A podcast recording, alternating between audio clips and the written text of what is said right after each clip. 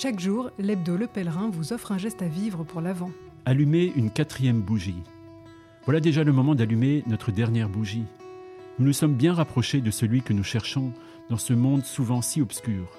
En allumant cette bougie, notre prière se tourne vers les prophètes, qui dénoncent souvent au risque de leur vie les corruptions de nos systèmes et la violence des puissants. Et si, à côté de ces quatre bougies, nous déposions des petits papiers portant les noms des prophètes bibliques et de tous les témoins de justice et de paix aujourd'hui? Le pèlerin, l'actu à visage humain.